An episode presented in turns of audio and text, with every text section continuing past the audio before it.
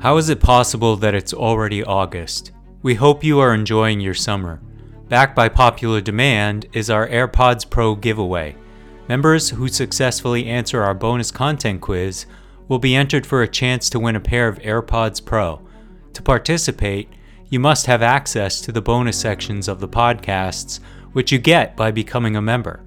Members also receive an ad free listening experience, an evening newsletter, an invitation to join the DSR Slack community, and more. Best of all, if you become a member in the month of August, you'll receive 50% off the normal membership price. Visit thedsrnetwork.com slash buy and enter code bonus content one word at checkout that's thedsrnetwork.com slash buy and code bonus content thank you for your support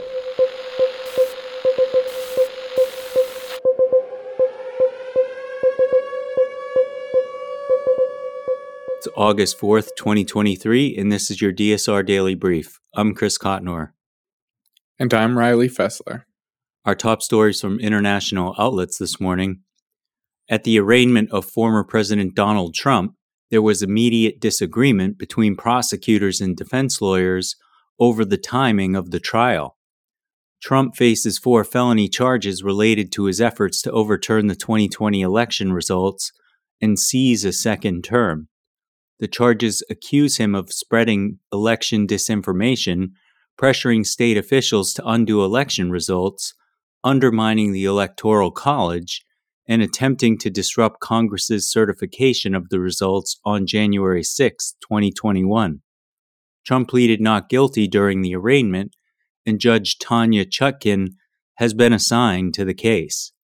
Trump criticized Judge Chutkin in a social media post before the court appearance, calling her unfair. The first hearing is set for August 28th, during which a trial date will likely be set. Former President of Niger, Mohamed Bazoum, has urged the international community, particularly the United States, to support his government's return to power after being ousted in a military coup. In an op ed in the Washington Post, Bazoum emphasized that the coup has no justification and warned of severe consequences if it succeeds, not only for Niger, but also for the entire world. He highlighted Niger's role as a beacon of hope in the Sahel region, combating violent extremism and respecting human rights, while expressing concerns that the Sahel could fall under Russian influence through the Wagner Group's terrorism. Niger has been a crucial ally of the West in countering extremist groups in the region, receiving significant military aid and hosting Western troops. Bazoum's election in 2021 marked the first peaceful transfer of power in Niger's history. a Ukrainian naval drone seriously damaged a Russian warship at the Novorossiysk Black Sea Navy base. The attack temporarily halted ship movement at the civilian port, which handles a significant portion of the world's oil supply and grain exports. While Russia's defense ministry claimed to have repelled the attack and destroyed the drones, a Ukrainian intelligence source reported that the Russian Navy landing ship suffered a serious breach and couldn't conduct combat missions. Additionally, a large Russian naval vessel had to be towed ashore due to damage. The port resumed normal operations after the incident. Tensions in the Black Sea have risen with Russia withdrawing from a grain export deal, leading to increased drone attacks on port facilities and warships. Russia also reported repelling a separate Ukrainian attack on Crimea. In other news, an appeals court has upheld the Biden administration's rule restricting asylum at the southern border, allowing it to remain in place temporarily. The rule makes it challenging for people to be granted asylum unless they seek protection in a country they pass through or apply online before coming to the U.S. The court's decision comes after a lower court had found the policy illegal and ordered its end. The administration argues that the rule is essential for maintaining order at the U.S. Mexico border and controlling migration. Rights groups have sued, claiming that the rule endangers migrants and is not the main factor in stemming migration. The court will expedite the appeal process.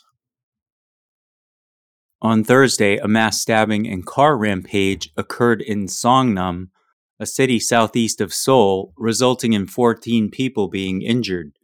The attack involved a car striking five victims on a sidewalk near a subway station, followed by nine others being stabbed inside the station. The suspect, a male delivery worker in his early 20s, was arrested and was revealed to have a history of psychiatric treatment. The motive is still under investigation, but mental illness is suspected to have played a role. The attack took place at a busy subway station in the center of Songnam. Mass acts of violence are rare in South Korea, making this incident shocking for the nation. The country is on edge due to murder threats on social media, indicating possible future attacks at other subway stations in Seoul. The authorities are treating the incident as an act of terror. Two U.S. Navy sailors, Petty Officer Wenheng Zhao and Jin Chao Wei, have been arrested for allegedly providing sensitive national security information to China. Zhao faces charges of conspiracy and bribe taking, having received $15,000 in exchange for photographs and videos of sensitive U.S. military information. He is accused of sharing plans for U.S. military exercises, electrical diagrams, blueprints for a radar system in Okinawa, and security details for U.S. naval facilities in California with his Chinese handler. Wei is charged with conspiring to send national defense information to China and disclosing details about the USS Essex and other American warships, including technical manuals. US officials have condemned China's espionage campaign, stating that China poses a significant long term threat to the United States in its pursuit of becoming the world's sole superpower. In lighter news, an emu named Rigby from Mesmer Farms in Linton, Indiana, escaped its enclosure while the owner, Sam Mesmer, was away on a hiking trip. The flightless bird was on the loose for two weeks and was spotted in various locations around Greene County, captivating the locals and becoming a celebrity. Several attempts were made to recapture Rigby using traps and contraptions, but he was eventually caught using a simple rope.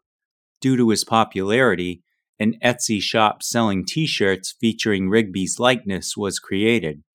To prevent future escapes, Mesmer plans to install a taller fence around the enclosure. That's all the news we have for you this week. Be sure to rate, review, and subscribe so that more people can find the show. If you have a tip, topic, or correction you'd like to flag for us, please email us at podcasts at thedsrnetwork.com.